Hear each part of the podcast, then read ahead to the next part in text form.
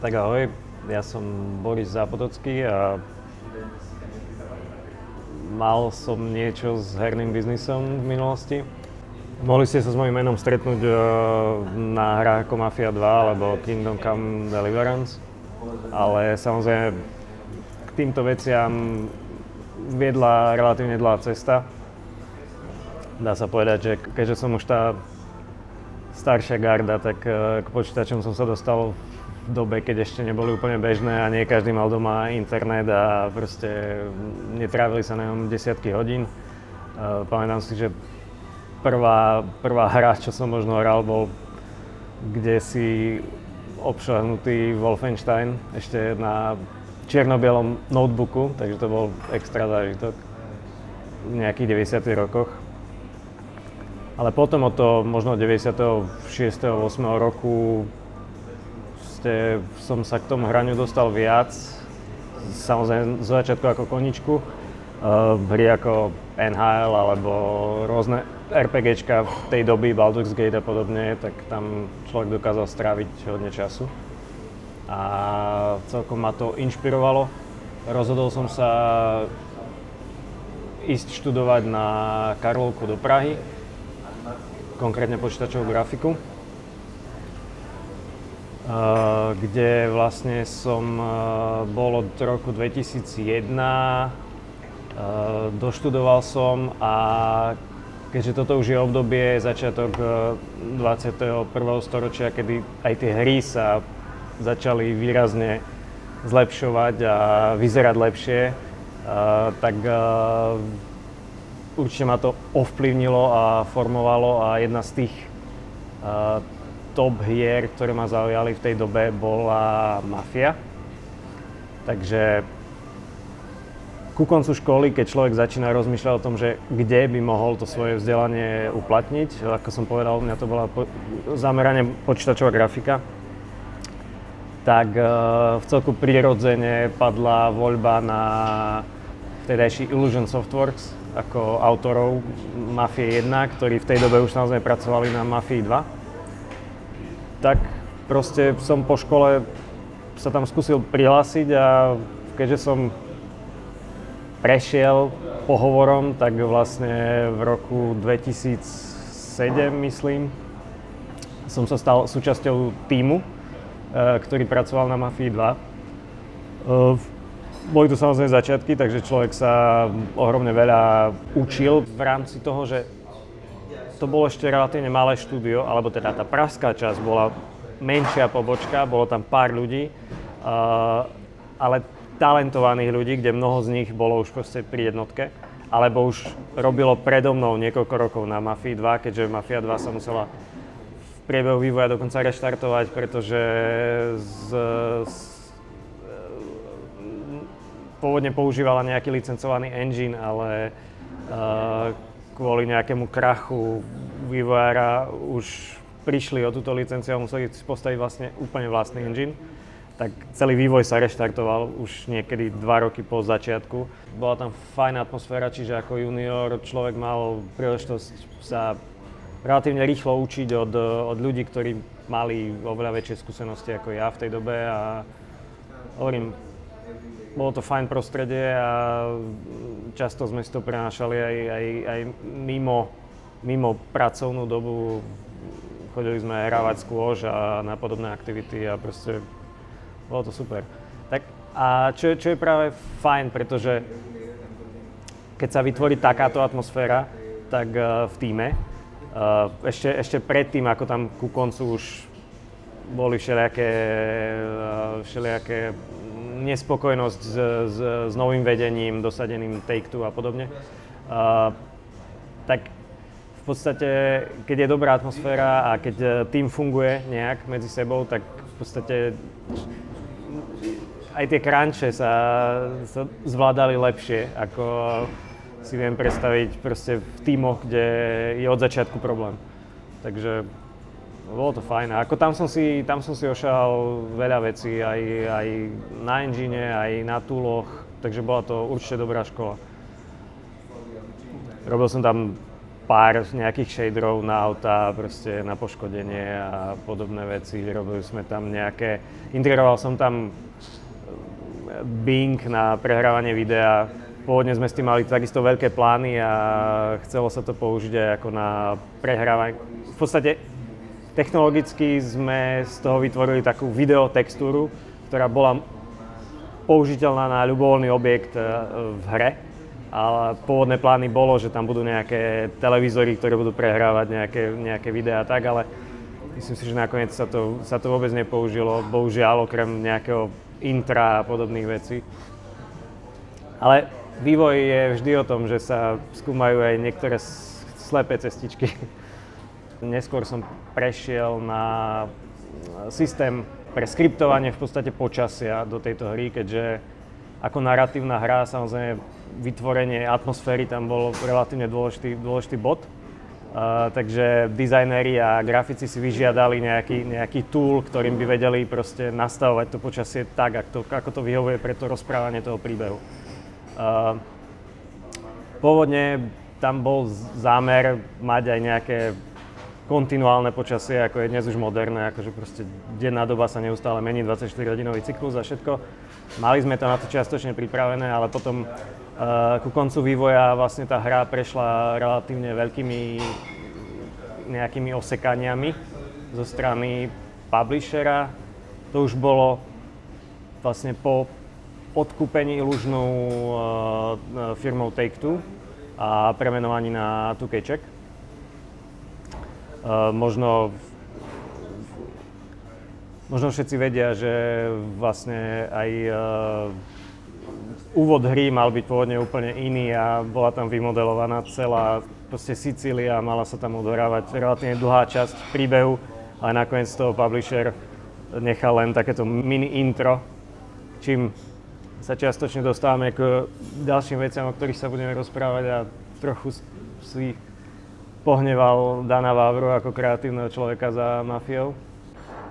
V rámci toho odkúpenia firmou Take-Two a teda v premenovaniu na 2K Check eh, došlo k fúzii s, s francúzským štúdiom z Paríža, ktoré zároveň eh, časť ľudí sa premiestnila k nám do Prahy a oni vlastne boli tvorcami tenisovej franšízy Topspin, eh, kde štvrtý diel sa vyvíjal už tu v Prahe. A keďže som patril k ľuďom, ktorí boli dostatočne fluentní v angličtine, tak som bol neskôr ku koncu vývoja Mafie 2 som bol preradený na, na tento topspin.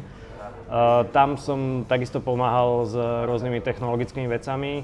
Z tých najzaujímavejších sme tam robili proste nejaký, pre, prepisoval sa tam animačný systém, keďže bolo treba vyhodiť drahý, drahú third party knižnicu, ktorá, ktorú už nechceli ďalej licencovať a v podstate mojou úlohou spolu s, s kolegom bolo zobrať tento black box, a ve, o ktorom sme vedeli, že aké má vstupy a aké má výstupy a v podstate napísať celé to vnútro, aby sme ho vedeli používať a aby sme ho vedeli meniť.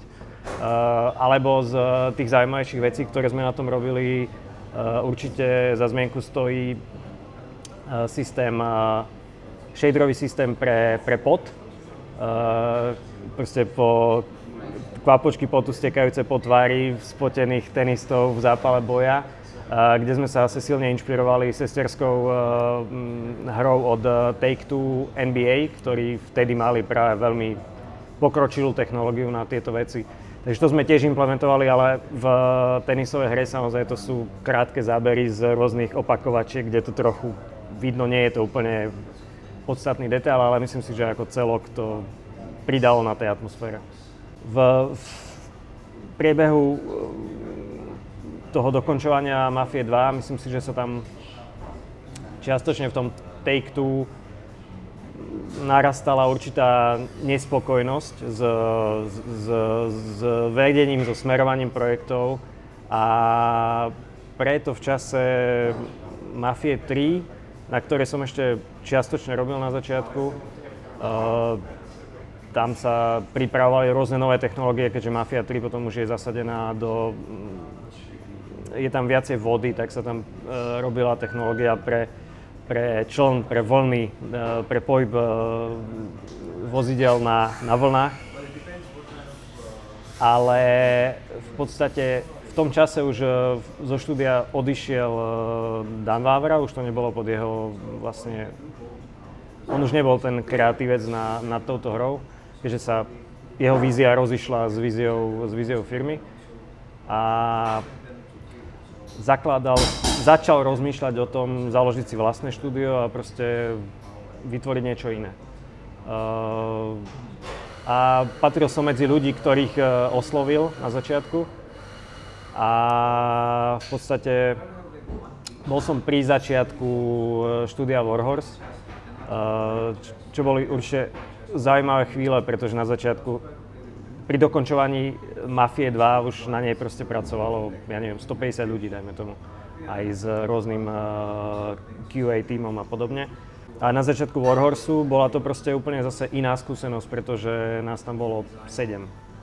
Boli sme v maličkom, eh, v maličkej kancelárii a proste rozbijali sme projekt. Bolo treba vymyslieť dizajnovú stránku samozrejme pokrýval Dan, ale bolo treba vymyslieť, e, na akej technológii to postaviť, čo si môžeme dovoliť, e, čo budeme používať a tak ďalej. Takže sa vyberal engine, skúšali sa na ňom rôzne veci. Nakoniec voľba padla na CryEngine, čo možno s odstupom času nebol úplne najšťastnejšia voľba aj kvôli Eh, problémom, ktoré vlastne Crytek ako taký mal a finančným a support, ktorý úplne nefungoval a tak ďalej. No ale zvolili sme si túto technológiu a v podstate začali sme pracovať na danovej vízii proste stredovekej hry, ktorá je ale bez drakov, čiže niečo, niečo úplne iné, ako je vo svete bežné, alebo bolo vtedy. Uh, všetci vedia, že vlastne tej hre málo kto veril a zo začiatku sa jej, ani, sa jej nedarilo zohnať uh, investorov, publisher, publisherov. Na Kingdom Come uh, som pracoval na prvej verzii nejakého oblikacieho systému, keďže Dan si tam vymyslel uh, v RPG relatívne nevydaný systém vrstveného oblečenia, kde sme podporovali, myslím si, že až na začiatku až nejakých 7 vrstiev, proste rôzne, rôzne plátené oblečenie, na to rôzne vesty kožené, na to ešte kružkovku a pláty, keď, keď teoreticky. A vlastne nielen, že sa to z pohľadu RPG samozrejme stekovalo ako tie vlastnosti obrana a tak ďalej, čiže nemalo to len ten RPG element, ale zároveň aj vizuálne to človek vedel dávať na seba a reálne to mal na sebe vo vrstvách. Čiže sme zvolili proste nejaký technologický morphing, to znamená, že spodné vrstvy boli mierne, mierne stlačené, aby sa zabránilo tomu, tomu práve tomu preliezaniu alebo z nich nejaké časti sa vysekávali. Eh, čo ale potom je samozrejme problém zase pre to, keď to chceš použiť na 50 panákoch, ktorí sú náraz na scéne. Že hovorím, veľké časti sa toho neskôr upravovali, eh, keď som už nebol v, vo Warhorse. Uh, ale tam to bola v podstate spolupráca animátora alebo grafika a, a, a mňa, kde on mi pripravoval v podstate tie, tie sady tých morfov, tak, aby a skúšali sme to potom v túle nahadzovať, nahadzovať na seba a púšťali sa na tom jednoduché animácie a identifikovali sa problematické oblasti, ktoré ešte treba upraviť.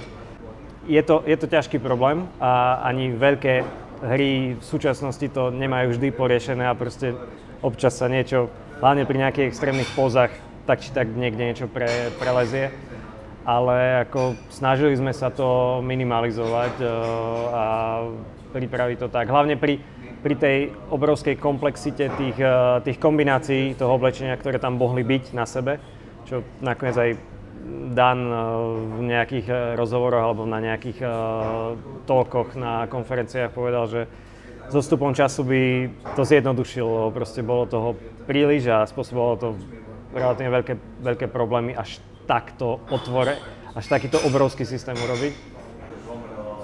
Myslím si, že po mojom odchode bol systém takž tak prerobený a nakoniec je v podstate úplne iný, ale je to uh, technológia, ktorá už vtedy uh, zaujala aj, uh, aj vo svete a viem, že napríklad tvorca fenomenálnej hry Star Citizen, ktorá možno nikdy nevidie, bol už vtedy, keďže oni tiež uh, vlastne vyšli z CryEngineu, tak uh, už vtedy ho táto technológia zaujala a vlastne bola tam, prebiehala tam nejaká komunikácia s Danom, o nejakom možnosti nejakej, nejakého zapožičiavania alebo licencovania navzájom nejakých technologických vecí. Čiže podarilo sa nám zaujať takýmito vecami. Potom som ale z rodinných dôvodov uh, prešiel v podstate, sa vrátil naspäť do Košic a robil som ešte chvíľu remotely uh, pre Prahu, ale to je samozrejme komplikovanejšie, takže počase sme, počase sme sa rozišli. Eh, ešte neskôr som trošku, trošku pomáhal pri, teda, pri definovaní nejakej Kickstarter kampane, ktorá bola tým vlastne zlomovým bodom pre túto hru, pretože z momentu, keď o hru nemal nikto záujem, na základe relatívne veľkého úspechu Kickstarter kampane proste zrazu sa o nevedelo a zrazu bolo jasné, že o túto hru je záujem aj v, u teda platiaceho publika, čiže nakoniec hra skončila úspechom a samozrejme Danovi sa potom podarilo štúdio predať a tak ďalej, čiže je to príbeh s úspešným koncom. Jak moc jste vlastně museli třeba ten CryEngine celkově, celkově jako modifikovat, protože to je že engine, který vznikl primárně pro FPS. Uh, tak uh, my sme teda zvolili tú cestu, že CryEngine zakúpila sa licencia na komplet zdrojáky, čiže my sme mali prístup k celým zdrojákom a určite sa prepisovali. A pokiaľ viem, tak po mojom odchode sa niektoré časti prepísali takým spôsobom, že v podstate to, čo Warhorse používa dnes, už nemá s CryEngineom dokopy veľa spoločného, áno. Potom teda si vlastně říkal, že se musel vrátit do Košic a z rodinných důvodů a už na dálku to moc nefungovalo, takže potom sa... Áno, na ďalku je to vždy komplikovanejšie, takže proste tam chýba potom ten kontakt e, s týmom určite a na veľkých projektoch a hlavne kým sa riešia rôzne väčšie a technologické problémy, kde proste je tá komunikácia dôležitá je to ťažšie. A zároveň e, si musíme uvedomiť, že to je rok 2012, kde svet ešte nebol po pandémii covidu, keď sa všetci naučili zrazu robiť z domu a proste kde homework už nie je až taký problém a všetci zoomujú neustále, tieto technológie ešte viac menej boli v plienkach. Uh, takže potom som uh, v podstate robil som tu v Košiciach na jednom projekte, tiež relatívne veľkom hernom, ktorý takisto prešiel Kickstarterom, ale z toho bohužiaľ, ten bohužiaľ nakoniec nedopadol, takže o tom sa asi nemá veľmi zmysel baviť, ale zase tam, tam som prešiel na novú technológiu, používali sme tam Unity engine uh, a tieto skúsenosti som potom sa snažil ešte využiť, uh, keďže som nechcel úplne vypadnúť. Ja som totiž následne po krachu tohto projektu v podstate vypadol z, z game devu a začal som sa venovať iným veciam, technologickým programovaniu, ale aplikácií a podobne. A zároveň som nechcel úplne vypadnúť z, z, z herného vývoja, tak e, som tieto skúsenosti z Unity som ešte zúročil a urobil som si nejaké dve malé svoje, svoje hry len tak pre, pre potešenie a pre pokus, ktoré samozrejme žiadnu veľkú dieru do sveta neurobili, ale bolo to fajn. A čo bolo zároveň fajn na tomto, eh, kým človek pracuje vo veľkom týme, tak eh, v podstate komunikuje s tými ľuďmi z toho týmu a ale nevidí, nevidí vonku do toho sveta, nevidí, nevidí do iných vecí, nemusí riešiť iné veci, je proste nejaké malé koliesko zubené, ktoré robí tu nejakú svoju vec, dajme tu čas technológie, ale, ale nemusí riešiť nejakú, nejaký marketing, nemusí riešiť nejakú, nejaké promo, nemusí riešiť nejakú komunikáciu a, a tak ďalej. A keď si človek robí niečo vlastné, tak je to zase tá úplne, ten úplne opačný breh, kde človek zrazu vlastne rieši všetko naraz. Musí skú- robiť aj toto, aj toto, aj toto, animácie, grafiku, preklady, stránky, nasadenie na store a podobne.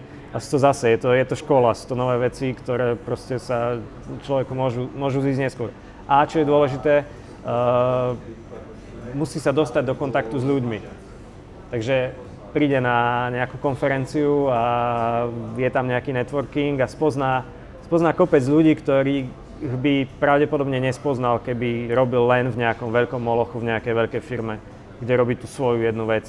Pretože tieto firmy sú takisto prítomné na takýchto akciách, ale vyšľú tam nejakú malú časť ľudí, aby si to vyskúšali, ale určite nie každého a je to absolútne super skúsenosť, hlavne v poslednej dobe, kde proste aj pre tých malých developerov sa otvára, otvárajú veľké možnosti jednak s financovaním, ale jednak aj s takýmto prezentovaním seba a hľadaním investorov, publisherov. Proste teraz je tá doba, ktorú sme my kedysi nemali, keď proste je malá myšlienka, ale dobrá, môže veľmi jednoducho preraziť, pretože tá vizibilita je výrazne jednoduchšia, ako bola kedysi pre, pre herných vývojárov. No a k tomu by som ešte mohol doplniť, že vlastne v rámci tých uh, skúseností s tým uh, indie vývojom a podobne s tou mojou nie až takou dlhou minulosťou v hernom uh, vývoji, človek má kopec nejakých skúseností, takže zároveň tu, ako som v Košiciach, tak som sa som skúsil čas toho aj, dajme tomu, odovzdať nieko, niekomu ďalej, pretože spolu s Peťom Naďom tu e, občas robíme nejak, občas sa zorganizujú nejaké prednášky a proste človek môže takýmto spôsobom v nejaký ľahký mentoring dať proste tým, tým, tým mladším, ktorým sa práve teraz tie dvere otvárajú a možno, že prerazia vo svete. Keďže, ako som hovoril, chcel som zostať v nejakom ľahkom kontakte s herným vývojom, aj keď reálne profesne som sa posunul niekde inde. Hľadal som možnosť ako, ako to urobiť a zároveň ako zostať e, nohami na zemi, lebo množstvo, množstvo ľudí proste má nejaký skvelý nápad, ale zrealizovať nápad v podstate od nejakého začiatku až po koniec, vydanie nejakej hry a nejaký support okolo. To nie je úplne jednoduchý proces a nie je to určite lineárny proces ani so zaručeným úspechom. Čiže ja som si povedal, že treba zostať nohami na zemi a preto som uh, v podstate chcel urobiť len niečo skutočne malé, čo je dosiahnutelné z, v jednom alebo v pár ľuďoch. Takže ja som si zvolil malé, v podstate puzzle, puzzle, puzzle hry, ktoré by bolo, keďže som mal skús- e, predchádzajúce skúsenosti s Unity Engineom, ktorý je dostatočne multiplatformný, akože out of the box, netreba tam príliš veľa dorábať veci k tomu, tak uh, mojou snahou bolo targetovať mobily a, a Steam a PC.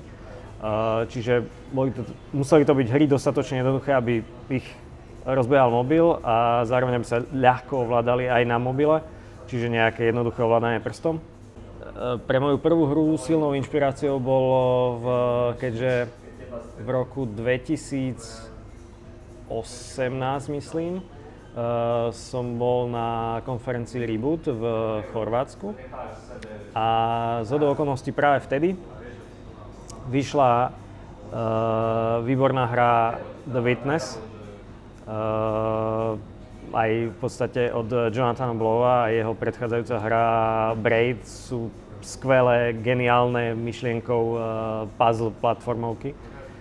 A uh, vlastne inšpirovala ma mechanika, mechanika tých puzzlov vo Witness a pokúsil som sa niečo podobné, podobné urobiť pre mobily. Uh, ja som si to zasadil ako v podstate do kreslenia ciest pre autička, aby sa dostali z bodu A do bodu B s nejakými mechanikami, ktoré sa samozrejme ktoré sa postupne odkrývajú nové a nové a nejaké ich kombinácie, aby to bolo dostatočne zaujímavé, aby sa to neopakovalo neustále. Keďže to bolo dostatočne malé a Unity je v tomto, v tomto smere veľmi user-friendly, tak v podstate väčšina asetov sa dá pozháňať, keďže ja som, ja som programátor a nie grafik, takže tvorbu asetov som nechal na iných a v podstate dali sa zakúpiť nejaké jednoduché asety, ktoré mi vyhovovali do tejto hry. A v podstate takúto hru som na kolene popri, popri normálnej práci urobil za pár mesiacov, možno, možno za pol roka, pretože potom na konci, samozrejme, boli tam nejaké pokusy, omily, bol tam nejaký prototyp, potom bolo teda niektoré veci meniť. Podarilo sa mi to dotiahnuť do konca aj s nasadením na jednotlivé story, čo bola tiež zaujímavá skúsenosť, prejsť schváľovaním, čo sú veci, o ktorých bežný vývojak, ktorý je vo veľkom týme, len, len počuje, že tak nám to schválili, takže super. Ale treba s nimi komunikovať s týmito, s týmito spoločnosťami ako Apple, Microsoft a podobne. To zároveň, eh, keďže som vedel, že to robím sám, tak som si v podstate integroval do hry jednoduchý editor na úrovne, aby som nemusel všetko skladať ručne, takže v podstate moja hra umožňovala vy, si, si levely aj vyrábať. A z nich niektoré, ktoré sa mi myšlienkovo páčili, tak som potom e, použil, použil e, do hry. Z hodou okolností táto prvá hra dostala dokonca nejakú cenu tu na Slovensku ako najlepšia mobilná hra za ten rok Možno preto, že až toľko ich nebolo, ale proste dostala cenu. Tak som si povedal, že prečo to nevyužiť, e, proste mal som nejaký kód, mal som nejaký framework na takýto typ hier, tak e, v podstate som urobil ešte jednu podobnú, len s trochu inými mechanizmami. Zase nie kreslením cesty, ale v podstate skladaním sveta z jednotlivých dielíkov, tak aby tá cesta sa v ňom našla a zasiahol som to tento raz do stredoveku s rytiermi a volá sa to Bon Voyage. A keďže už som mal pripravené jednotlivé veci a bolo to v podstate len mierna zmena mechaník a vizuálu, tak táto bola ešte rýchlejšia, táto trvala niekoľko, 2-3 mesiace reálnej práce, ale s tým, že som to zase robil vo voľnom čase a popri malých deťoch a popri normálnej práci, čiže samozrejme natiahlo sa to, ale ale dalo sa to urobiť e, relatívne ľahko aj, aj ako skutočne bočný, bočný projekt. Hm.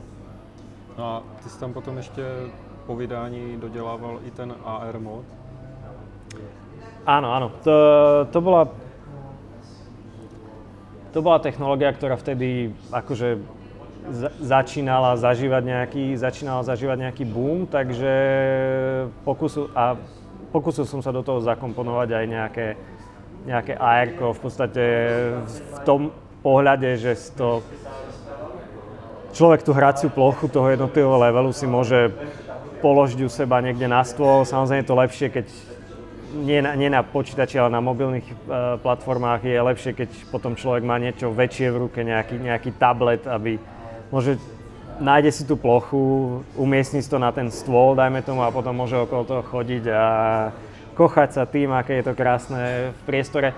Uh, nie je to ale samozrejme nejak využité tak, že by to nejak výrazne zlepšovalo ten zážitok alebo pridávalo niečo do tej hry. Je to, je to skôr ten efekt tej augmentovanej reality. Hm. Možno, možno skôr pre tie deti, ktorým sa takéto veci viacej páčia, pretože moje hry boli vždy robené tak, že sú úplne non-violent, takže obidve boli schválené na 3+, plus, alebo proste na tú najniž, najnižšiu vekovú hranicu. No a jak to, jak to třeba pro tebe bylo jakože technologicky složité to tam přidat? Uh, technologicky zložité to príliš nebolo, pretože, ako som povedal, moja platforma bolo Unity a Unity je veľmi v tomto uh, priateľské, pretože mnohé tieto veci podporuje nejakým svojim frameworkom, uh, alebo teda nejakou svojou dodatočnou, do, do, dodatočným frameworkom, ktorý sa dá stiahnuť. A treba dorobiť už potom iba pár vecí. Zároveň Unity je výborné v tom, že má obrovskú komunitu okolo seba a tým pádom väčšina vecí je riešená na nejakých fórach. Človek sa vie ľahko do, dopracovať aj v riešeniu nejakých zložitejších problémov, na ktoré môže naraziť. Aj keď tá technológia vtedy ešte bola relatívne v plienkách a proste veľa vecí tam ešte nefungovalo ideálne, tak uh, podarilo sa to relatívne ľahko rozbehať. Když teď ještě třeba řekneš něco o té Bohemce, o těch simulation, jaký je třeba rozdíl dělat něco takového v porovnání s hrama? Uh, tak uh, Bohemia Interactive Simulations je mm, štúdio zamerané samozrejme na niečo úplne iné ako na, na hry. Je to akorát firma, ktorá s pôvodnou Bohemkou zdieľa historický engine. Tuto bolo skôr, o, aspoň teda moja práca pre Bohemku, to bolo skôr o integrovaní nejakých uh, rozšírení pre virtuálnu realitu. Uh, pracovali sme tam proste s rôznymi helmami a base stationami a podobne. A robili sa tam napríklad e, rôzne verzie e, nočného videnia, čiže nejaké, nejaké shadere pre nočné videnie a podobne, Uh, prípadne nejaké trekovanie, trekovanie zbrania a tieto, tieto veci, aby, aby to v tej virtuálnej realite pre, pri tom výcviku tých, tých, tých vojakov proste im, im dalo niečo naviac, tú, tú imerziu, aby proste to vedeli potom využiť v reálnom boji teoreticky. A je to samozrejme trochu iný svet. Jaká je teda tvoje současnost, případně budoucnost? Jakože teď, teďka teda děláš nějaké aplikace? No moja súčasnosť je, sú aplikácie v medicínskom prostredí pre, pre jednu pražskú firmu. Je to zase úplne iný svet a úplne nové skúsenosti a zase mnohé tieto disciplíny alebo mnohé tieto skúsenosti sa prelínajú a je možné ich neskôr využiť teoreticky aj zase v tom, v tom druhom odvetvi. Pretože tu zase uh, sa, som sa zase dostal aj k tomu, že proste už riešim aj nejakých ľudí pod sebou a proste mimo to, tej reálnej programátorskej práce treba do toho zahrnúť aj nejaký zase management a podobné veci a komunikáciu s klientom a tak ďalej. Čiže ako, sú to síce odlišné svety, ale určite sú to skúsenosti, ktoré sú aplikovateľné v obidvoch odvetviach. A čo sa týka budúcnosti, ťažko povedať. Uvidíme, uvidíme čo budúcnosť prinesie. Uh, tie svoje malé hry som robil v podstate, keď som mal malé deti, takže bolo to relatívne komplikované s časom a, a so všetkým robil som ich po večeroch. Teraz už deti trochu odrastli, sú samostatnejšie, takže kto vie, možno sa zase zrodí nejaký nápad a uvidíme sa zase pri nejakej hre. Možná z toho tuším, že ti to trošku chybí, ten herní vývoj. Určite. Uh, na hernom vývoji je určite skvelá tá aspoň teda vo firmách, kde som ja bol, v tých, v tých menších, možno v tých väčších to už je viacej fabrika na, na výrobu niečo, ale v tých menších firmách je za tým stále cítiť tá, tá pasia, proste tá, tá, tá radosť tých ľudí prinášať nejaké nové zážitky hráčom, proste otvárať nejaké nové svety a to, to, je, to je super. To, to nás, to teda herný vývoj odlišuje asi od, od takého toho komerčného tvorenia aplikácií, ktoré je skôr o tom proste vytvoriť produkt, ale ten produkt málo kedy prináša proste vyslovene radosť alebo, alebo nejaký, nejaký joy no proste do, do našich životov. No a kdyby se teda chtěl vrátit eh, do toho vývoje, tak bys teda chtěl jakože sám pokračovat v nějakých svých hrách, nebo do nějakého menšího týmu, nebo do velkého studia klidně, jako třeba nějaký lead, když máš ty zkušenosti s vedením? Určite nie som, určite som otvorený rôznym alternatívam. Ťažko povedať, necháme sa prekvapiť. Dobrá. Ale zase ide o to, že proste s rodinným zázemím už nie je také jednoduché proste sa presúvať niekam, teraz odísť zase do Prahy alebo niečo podobné. Čiže ide o to, aby takáto príležitosť bola niekde tu, v tomto, v tomto regióne. Ale sme svedkami toho, že aj východné Slovensko sa pozviechalo a je to tu stále zaujímavejšie, takže uvidíme. Dobrá, tak eh, na tom bych to asi uzavřel a moc ti teda děkuji, že jsi udělal čas a děkuji. že jsi řekl něco o své kariéře a doufám, že zase jednou budeš někde v titulkách. Uvidíme. Díky. Díky.